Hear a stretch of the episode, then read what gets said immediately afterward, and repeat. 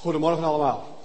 Fijn dat we vanmorgen elkaar ook zo weer mogen ontmoeten. Al bijzondere momenten met elkaar mogen hebben. Ook eh, het bidden met elkaar voor een land als Haiti. En ik, ik weet niet hoe het u gaat, maar eerlijk gezegd gaan we soms zo aan de dingen voorbij. Als je s morgens opstaat, je pakt je brood, je pakt je koffie, je pakt je thee. Je pakt je auto. Het klinkt allemaal zo vanzelfsprekend. En er hoeft maar dit te gebeuren. En we leven in een totaal andere wereld. Het is goed om daar zo nu en dan eens bij stil te staan. En niet alleen denken van wat mis ik in mijn leven, maar God, wat ben ik gezegend. Ook in ons land. Ik vind het fijn vanmorgen met u het woord van God te mogen openen. En ik heb een gedeelte waarvan ik vermoed, ik weet het niet zeker, omdat ik niet alle diensten meemaak en dat hier eerder over is gesproken in het kader van het thema uit Nummerie. De geschiedenis van de verspieders. Niet over gesproken nog? Omdat ik, ik had een beetje in de wandelgangen gehoord. Dus dat was voor mij even afwachten. Dus we wilden vanmorgen even dus ook stilstaan bij het thema wat we natuurlijk hebben deze maand. En dan willen we gedeelte van de geschiedenis van de verspieders met elkaar lezen het Oude Testament. Ik weet dat er heel veel christenen zijn die zich eigenlijk al voortdurend bezighouden, nagenoeg alleen met het Nieuwe Testament. Maar ik weet niet of u er wel eens over na hebt gedacht. Er is eigenlijk geen Oud en Nieuw Testament. Want Christus en al de apostelen hadden alleen maar het Oude Testament tussen haakjes. Dat waren voor hun de schriften. En Christus die citeert meervuldig uit het Testament, uit het Oude Testament, waar wij nog steeds uh, oud en nieuw tegen zeggen, maar dat waren de schriften. Het is eigenlijk één geheel. Het is al een tijdje geleden dat een uh, Messias-beleidende Jood hier in Nederland het verzoek kreeg om eens een uh, avond te houden over het thema van hoe leest nou de Jood de Bijbel?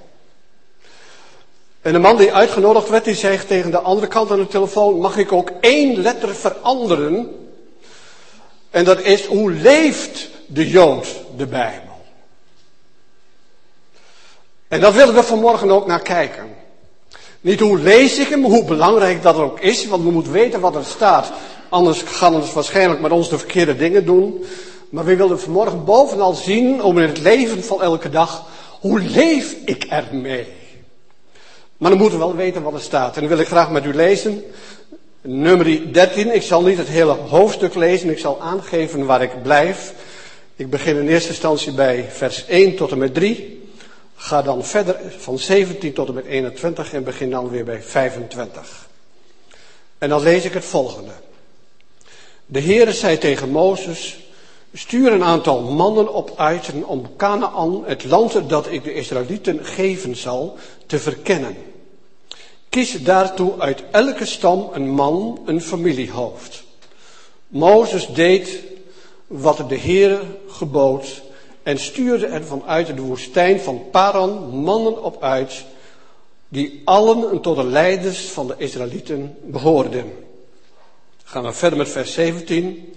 Toen Mozes hen uitzond om Canaan te verkennen, droeg hij hen dit op. Ga eerst naar de en dan de bergen in. En kijk hoe het land is. Of de bevolking sterk is of zwak. En of er veel of weinig mensen wonen. Kijk of het land bewoonbaar is of onherbergzaam. En hoe de bevolking woont. In gewone dorpen of in vestingsteden. En kijk of de grond vet is of schraal. En of er bomen groeien of niet. En probeer voor alle ook vruchten uit het land mee te nemen. Het was juist de tijd van de eerste drijven. Ze gingen op weg en verkennen het land van de woestijn van Zin tot aan Regob bij Loba Hamats. Dan gaan we bij vers 25 verder. Nadat ze het land 40 dagen verkend hadden, keerden zij terug. Naar Kades in de woestijn van Paran, naar Mozes en naar Aaron en de andere Israëlieten. Ze brachten aan het hele volk verslag uit en lieten de vruchten uit het land zien. We zijn in het land geweest waar u ons naar hebt toegestuurd. vertelden ze aan Mozes. Werkelijk, het vloeit over van melk en honing. En deze vruchten groeien er. Maar er staat tegenover dat de bevolking van het land sterk is. De steden zijn versterkt en heel groot. En ook hebben we de Enakieten gezien. In Nekev wonen Amalekieten. In het bergland Hethieten, Jebusieten en Ammonieten. En aan de kust en langs de Jordaan wonen Canaanieten. Caleb, die wilde voorkomen dat het volk zich tegen Mozes zou verzetten, zei, wij kunnen zonder problemen optrekken en het land in bezit nemen. Wij kunnen dat volk makkelijk aan. Maar de mannen die met hem mee waren geweest, zeiden, wij kunnen dat volk niet aanvallen. Het is te sterk voor ons. En ze vertelden de Israëlieten allerlei ongunstigs over het land dat ze verkend hadden. Het land dat wij op onze verkenningstocht doorkruist hebben, zeiden ze, verslindt zijn inwoners en alle mensen die wij er gezien hebben, waren uitzonderlijk lang. Wij hebben daar zelfs reuzen gezien, de Enakieten. Vergeleken bij dat volk van reuzen voelden wij ons maar nietige sprink aan. Veel meer zullen wij in hun ogen ook niet geweest zijn. Tot zover de hoofdschriftlezing van deze morgen.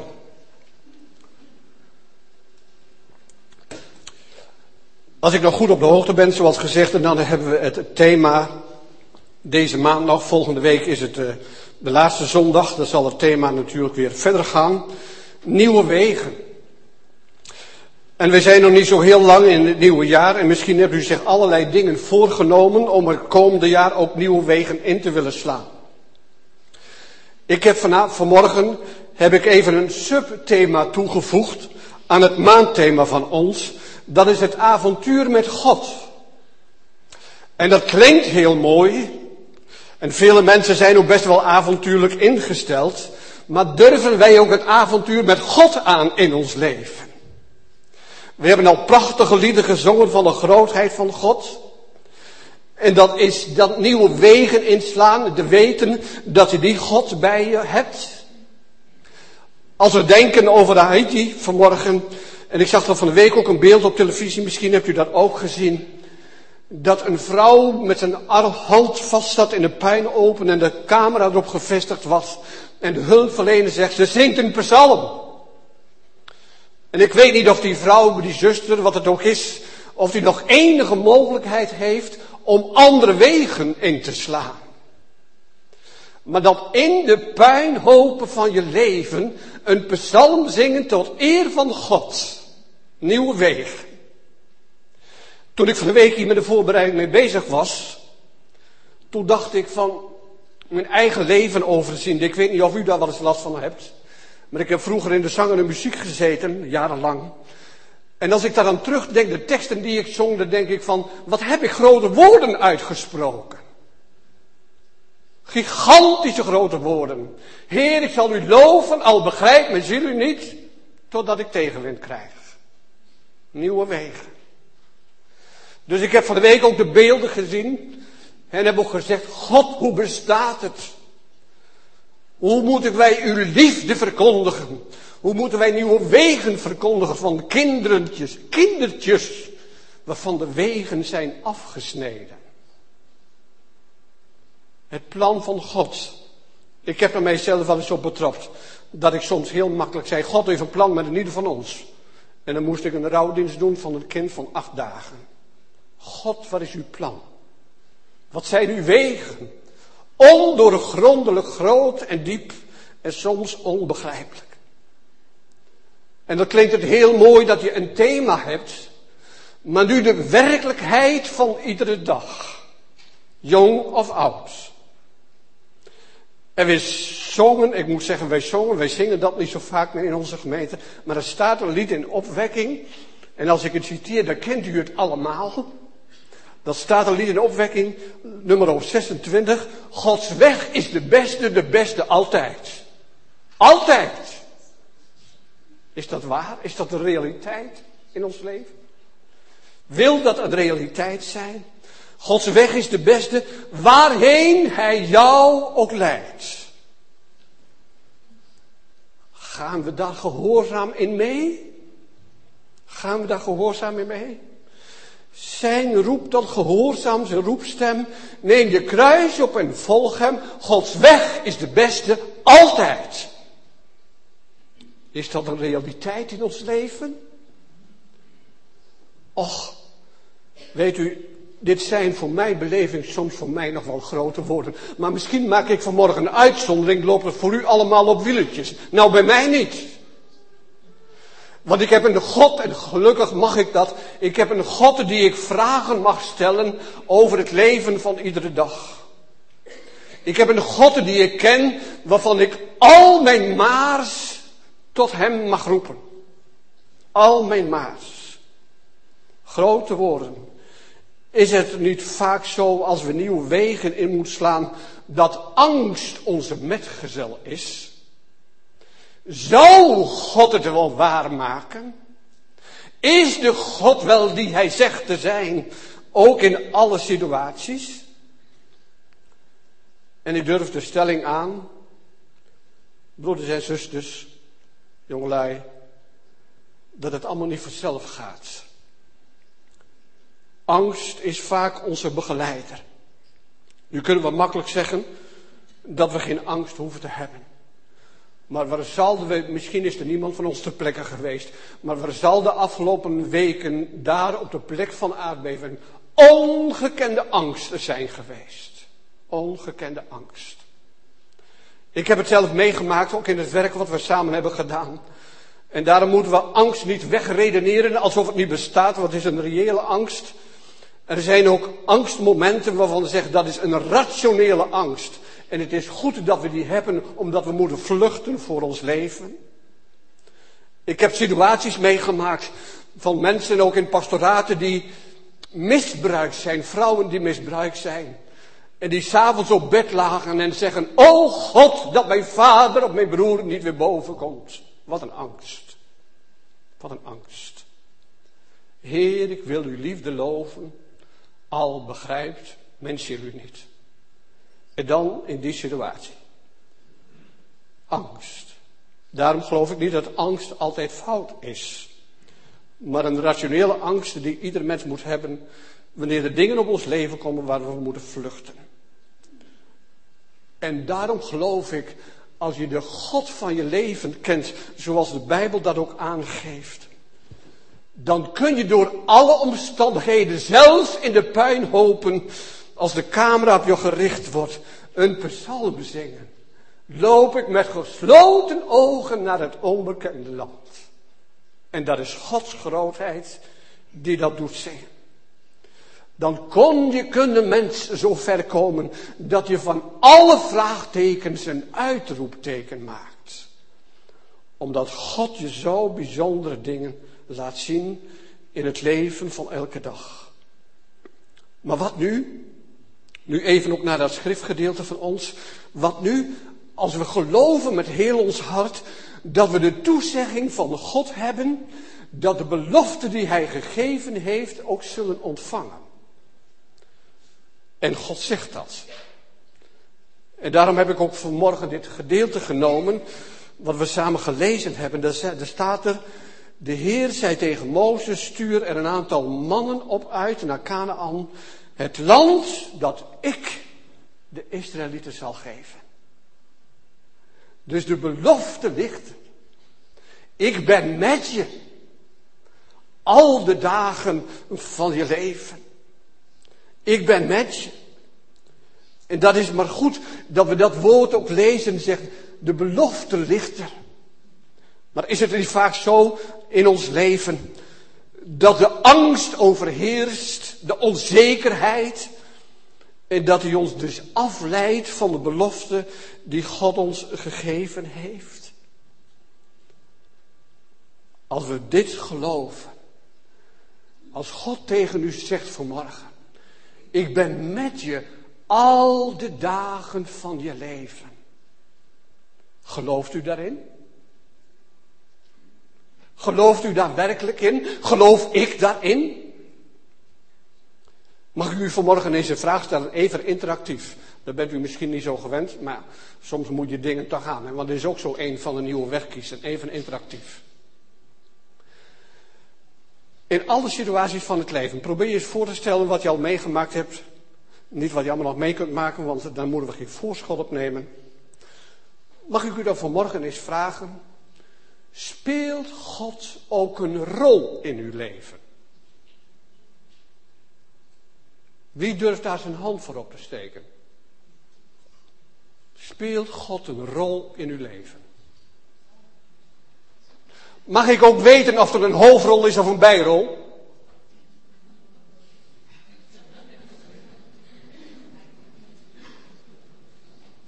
Mag ik ook weten voor u, maar met name voor God, dat God geen rol speelt, maar dat hij de regisseur is van mijn leven? Van u en mij? Laten we God geen bijrol geven. Want hij zegt, ik wil de Heer van uw leven zijn. Op uw levenspad. Want ik heb u de belofte gegeven. Ik zal met je zijn. In nieuwe wegen. Kennen we allemaal die situatie van Mozes toen Mozes geroepen werd om naar het, de koning te gaan, om zijn volk te laten laten gaan. En dat Mozes zei, oh God stuur maar een andere, want ik ben niet in talen. Kennen we die momenten? Dat we laten afhangen van ons eigen kunnen. Maar Mozes, God zei tegen Mozes, ga nou maar. Ik ben bij je. Ik zal Aaron meesturen, die zal ook voor jou spreken. En het bijzondere is dat God de regisseur had van het hele gedeelte wat we hier lezen. Want hij zei tegen Mozes, toen zond Mozes de mensen naar Canaan om dat te verkennen. En dan geeft hij de hele route aan hoe ze moesten gaan. Gods route staat in het woord van God. En daarom ben ik vanmorgen ook begonnen te zeggen dat we niet alleen lezen wat er staat, maar dat we het ook beleven en laten leven wat er staat. In Gods woord. De conclusie was van de bespieders dat het inderdaad zo was zoals gezegd is. Het land vloeide over van melk en honing. Ik heb bij mezelf wel eens gedacht om mijn eigen leven te overzien. Wat ben ik misgelopen door God niet de rol te geven die hem toekomt? Wat ben ik een zegen kwijtgeraakt of niet aan toegekomen, omdat ik mij heb laten leiden, en daar komen we straks nog even meer op terug, op de feiten die ik zelf persoonlijk heb aanschouwd.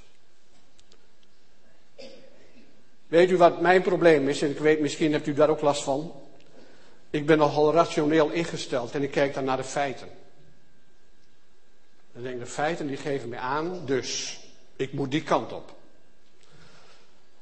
En het volk van Israël keek ook naar de feiten. Terwijl ze aan de ene kant gezien hadden dat hetgene wat God gezegd had, inderdaad, het vloeit over van melk en honing. De rijkdom ligt voor ons, omdat God er dat gezegd heeft. En dan komt dat menselijke aspect zo weer om de hoek kijken van ons als mensen.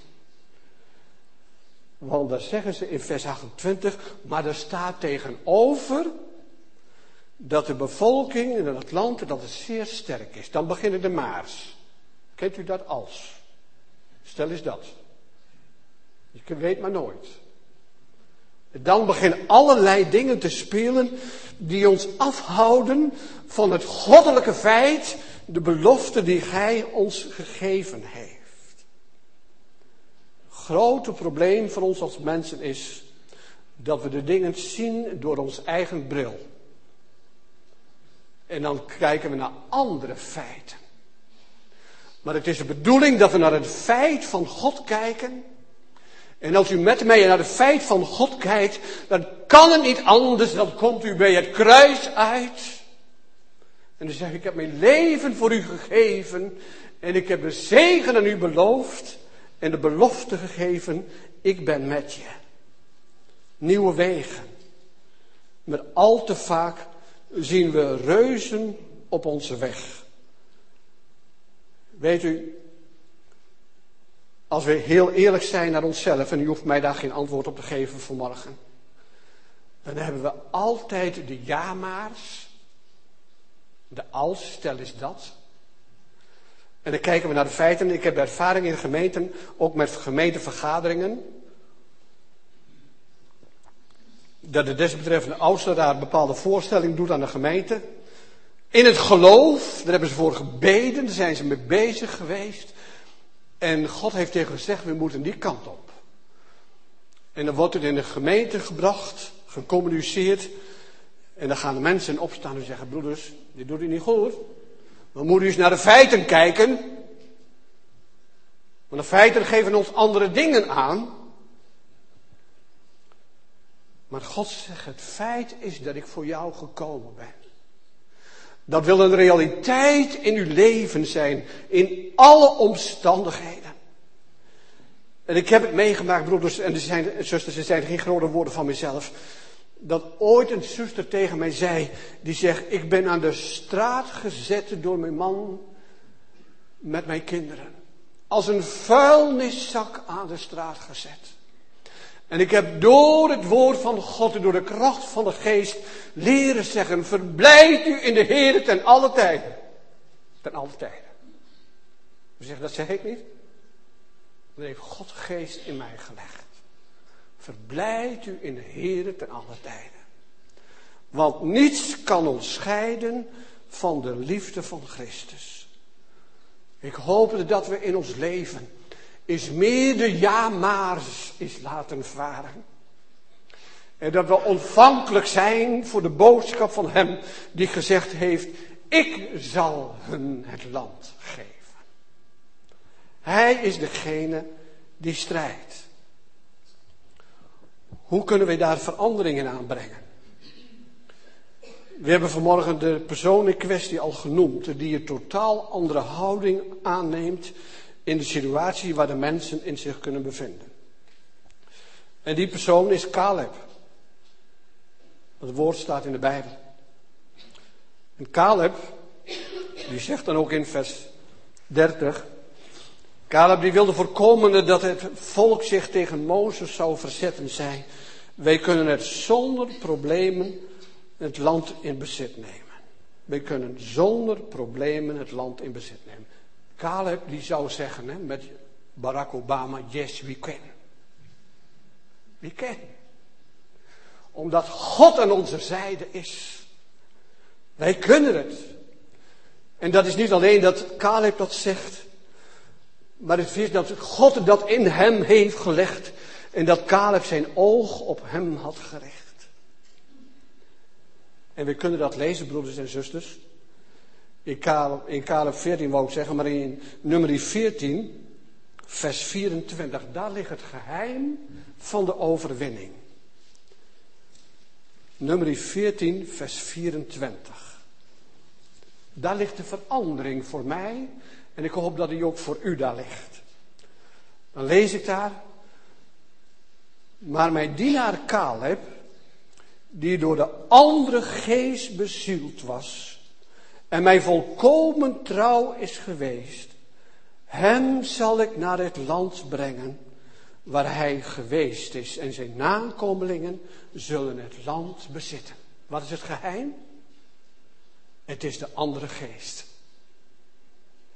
Het is niet de geest van mij, maar het is Gods geest die Caleb in beweging bracht en het volk aansprak en zegt die andere geest waar wij zo graag over zingen, ook in de gemeente. Welkom, Heilige Geest van God. Wij over ons. Mag ik vanmorgen een stapje verder gaan? Nee, kom in ons, niet over ons. Werk in ons. Doe uw werk in mij. We zingen het uit volle borst. Staande op de belofte van mijn Heer en God Ga ik angstig voorwaarts? Nee, moedig. Onder hoon en spot. Staan op de belofte. We zingen uit volle borst. Het gaat er dus, broeders en zusters, dat we niet alleen spreken over die geest, maar dat die geest in mij, in ons werkzaam is. Zodat we anders naar de dingen leren kijken.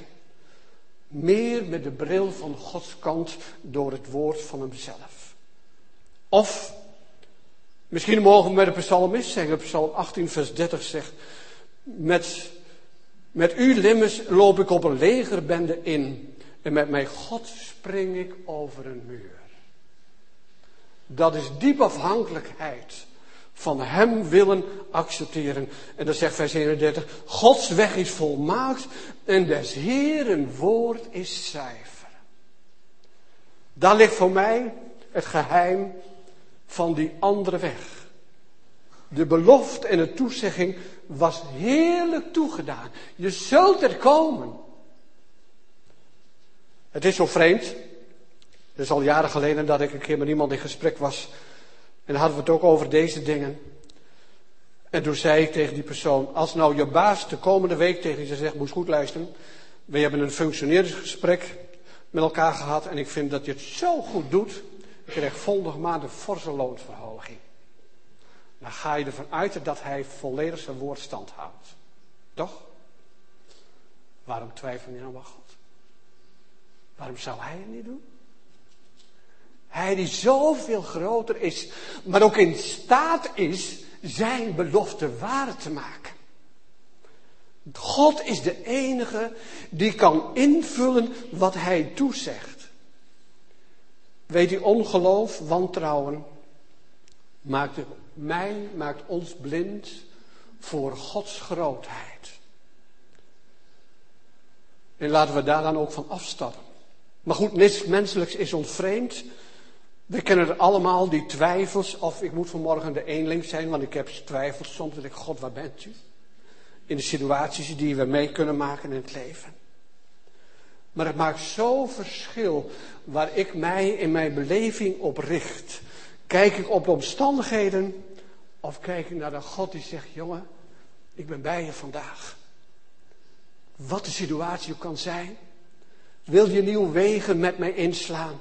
Wil je groeien naar mij toe? Ik ben erbij. Och, we zien reuzen en spoken. Toen Petrus met zijn andere discipelen op de zee waren en ze dachten dat ze een spook zagen, totdat het moment kwam dat Petrus riep, Heer, bent u het? Bent u het? En dan komt het geweldige wat Christus tot Petrus zegt. En dat vergeten we vaak in ons leven. Dan zegt Jezus, ja kom, ik ben het. Kom bij me. En dan hebben wij altijd zo de prediking dat we dan kritiek hebben over de zwakheid van Petrus. Maar hij zette wel de voet op het water. Dat deed hij wel. Hij zette wel de voet op het water. Durven we dat? Durven we echt de voet op het water te zetten als er een onzekere situatie voor ons dreigt? Oh, en ik sta hier vanmorgen wel. En ik zeg niet dat ik het beter ben als jullie, want ik luister mee. Ik heb ook zo mijn gevoelens en mijn twijfels. En, en soms liggen de gevoelens en de twijfels heel dichtbij. Vorig jaar oktober ging de DSB-bank failliet en ik ook. Want we hadden ons geld daar staan. Je kunt er niet bij. Je eigen spaarcentjes. We wilden graag naar Israël, we konden niks boeken. We konden niet bij ons geld dan wordt het gewoon werkelijkheid. En God, hoe gaan we hiermee om? Dus ik ben bij je. En dat is het allerhoogste goed. De belangrijkste vraag, broeders en zusters, is niet hoe groot is mijn probleem, maar hoe groot denk ik van God. Hoe groot is Hij in mijn leven? Angst of geen angst, hoe groot is mijn God?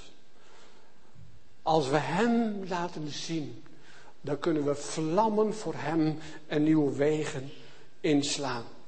Weet u, het volk van Israël heeft de stem van de meerderheid gevolgd. Want er waren mensen die ook mee waren. Er waren er maar twee, eigenlijk Jozua en Caleb, die heel positief waren. De tien waren negatief. En dan gingen ze ook nog eens een keer zeggen in vers 32. En ze vertelden de Israëlieten allerlei ongunstigs over dat land. Nou, zo negatief zijn wij natuurlijk niet, hè. We hebben het nooit negatief over de gemeente. Dat ligt niet in ons. Dat gaan we niet doen. We stellen niks negatiefs over de gemeente, want dat heeft ons hart. Nou, zij deden het wel. Zij deden het wel. En, en dan gaan ze luisteren naar de stem van het volk.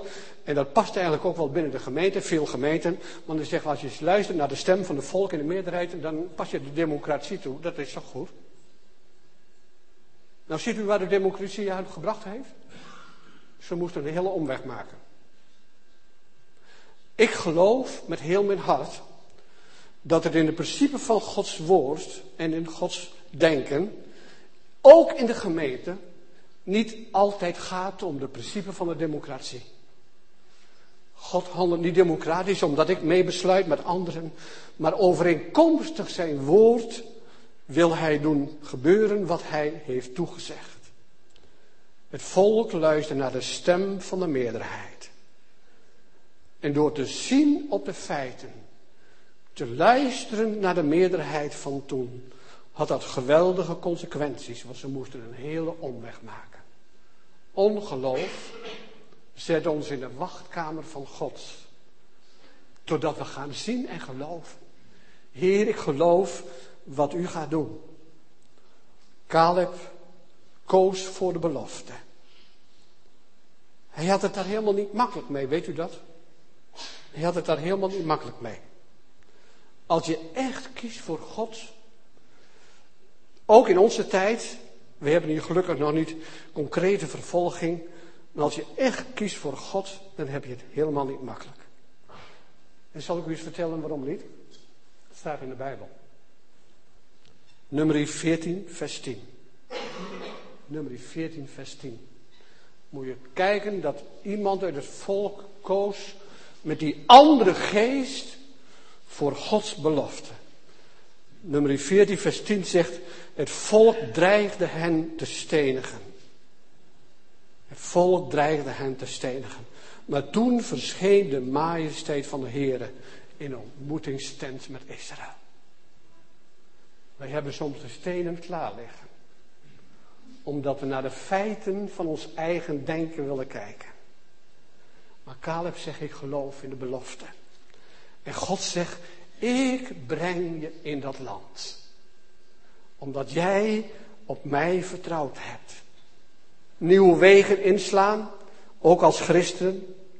Misschien zijn hier vanmorgen mensen die wel trouw naar de kerk gaan, maar nog geen deel hebben aan het heil in Christus. Wilt u nieuwe wegen inslaan?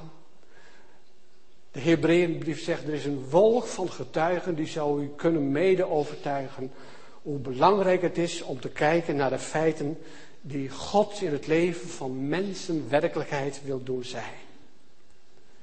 Wilt u nieuwe wegen inslaan door te zeggen, ik moet een nieuwe toewijding maken? Is daar vanmorgen ruimte voor? Straks hebben we ook na de dienst pastoraat. Wilt u daar naartoe? Of klampt u een van de bestuursleden aan om samen met u te bidden? Ga de verkenning aan voor de nieuwe wegen met God. En laat u leiden door die ene belangrijke geest. Waarvan Caleb, van Caleb ook gesproken wordt. Ga het avontuur aan. De grote ik ben. Die gezegd heeft in het woord. Ik zal het waarmaken. Ik zal het doen. Niet ik. Hij. Die voor u en voor mij aan het kruis is gegaan. Als u op een kruispunt staat van uw leven.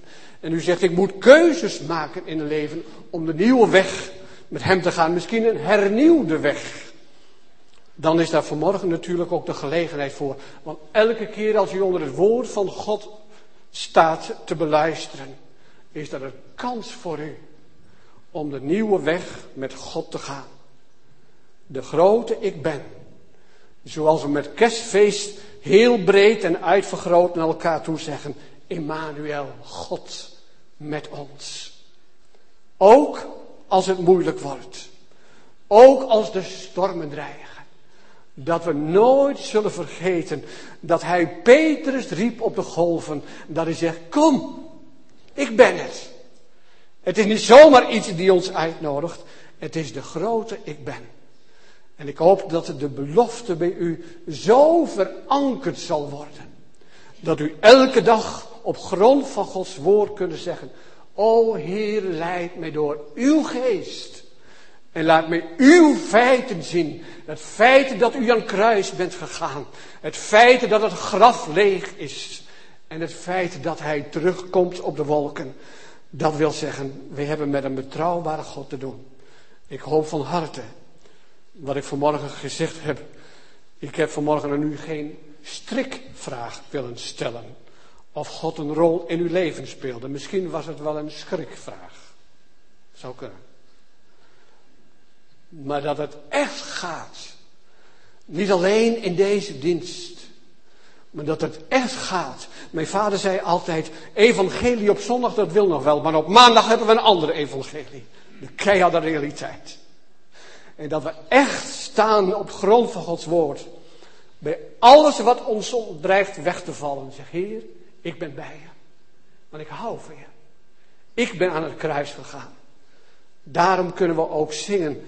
Heer, ik wil uw liefde loven. Al begrijp ik het niet. Maar dat is nog zoveel groter. En ik heb vraagtekens in mijn leven. Maar weet u wat voor mij het grote vraagteken in eerste instantie was? Maar wat een uitroepteken is geworden. Ik heb nooit begrepen. En tot de dag van vandaag ben ik daarmee bezig. Dat God zijn zoon stond voor mij. Daar snapte ik niks van. En toch is het waar. En waarom? U kent mij maar oppervlakkig. God kent mij van mijn schedel tot mijn voetzool. En toch houdt hij van mij. Hij kent alle details. En toch houdt hij van mij. Hij kent alle details van u. En toch zegt u, ik heb u van harte lief. En ik zal u nooit vergeven, nog verlaten. Ook als u onder het puin ligt, dan kunt u misschien het psalm horen zingen. Heere, maak me uw wegen door uw woord en geest bekend. Ik hoop dat het u een jaar wordt waarvan u het avontuur met God wilt aangaan. En ook in de gemeente van Jezus Christus. Niet naar onze feiten kijken, maar naar het feit van het kruis. Heer, daar hebt u gezegd. Tegen mij, tegen ons. Och, vergeef het hen. Want ze weten niet wat ze doen. Het is heerlijk om met God dat avontuur aan te gaan. En vele mensen kunnen met mij getuigen. Als je dat avontuur aangaat, dan is het zo bijzonder. Weet u, dan kom je tot uitspraken die je van jezelf niet zult doen. En dan wil ik nog één ding noemen, dat zal ik ook sluiten. Voor een aantal jaren terug waren mijn vrouw en ik met een jongetje van 11 jaar in Godderdijk onderweg. En dat kind had een tumor in zijn hoofd. Een paar keer behandeld met chemokuur. En op een bepaald moment zegt de medische kant van, u bent uitbehandeld. Het gezin had drie kinderen, en zo goed mijn informatie nog eh, op mijn netvlies zit, hadden ze de laatste nachten de slaapkamer, het bed ontruimd en alle matrassen naast elkaar gelegd op één kamer. En dan lag het hele gezin, de laatste nachten, bij elkaar. En toen zei dat zoontje, wat ernstig ziek was, die zei, mama, hij was elf jaar, word ik wel achttien? En toen moest moeder zeggen wat de artsen hadden gezegd. Toen zegt zij, Jesse, de dokters hebben gezegd dat het waarschijnlijk niet zo lang meer zal duren. Elf jaar. Dus zei Jesse, dan ben ik nog eerder bij de Heer Jezus. In de puinhoop. In de puinhoop. Dan ligt je met het hele gezin op één slaapkamer. En ik heb hier rouwdienst mogen doen in de Bethelkerk. En dan is dat niet eenvoudig. Maar oh, wat een getuigenis. Dan ben ik nog eerder bij de Heer Jezus. Elf jaar. Zult u, wilt u met zijn belofte op weg gaan? Hij zegt, ik ben erbij. Amen.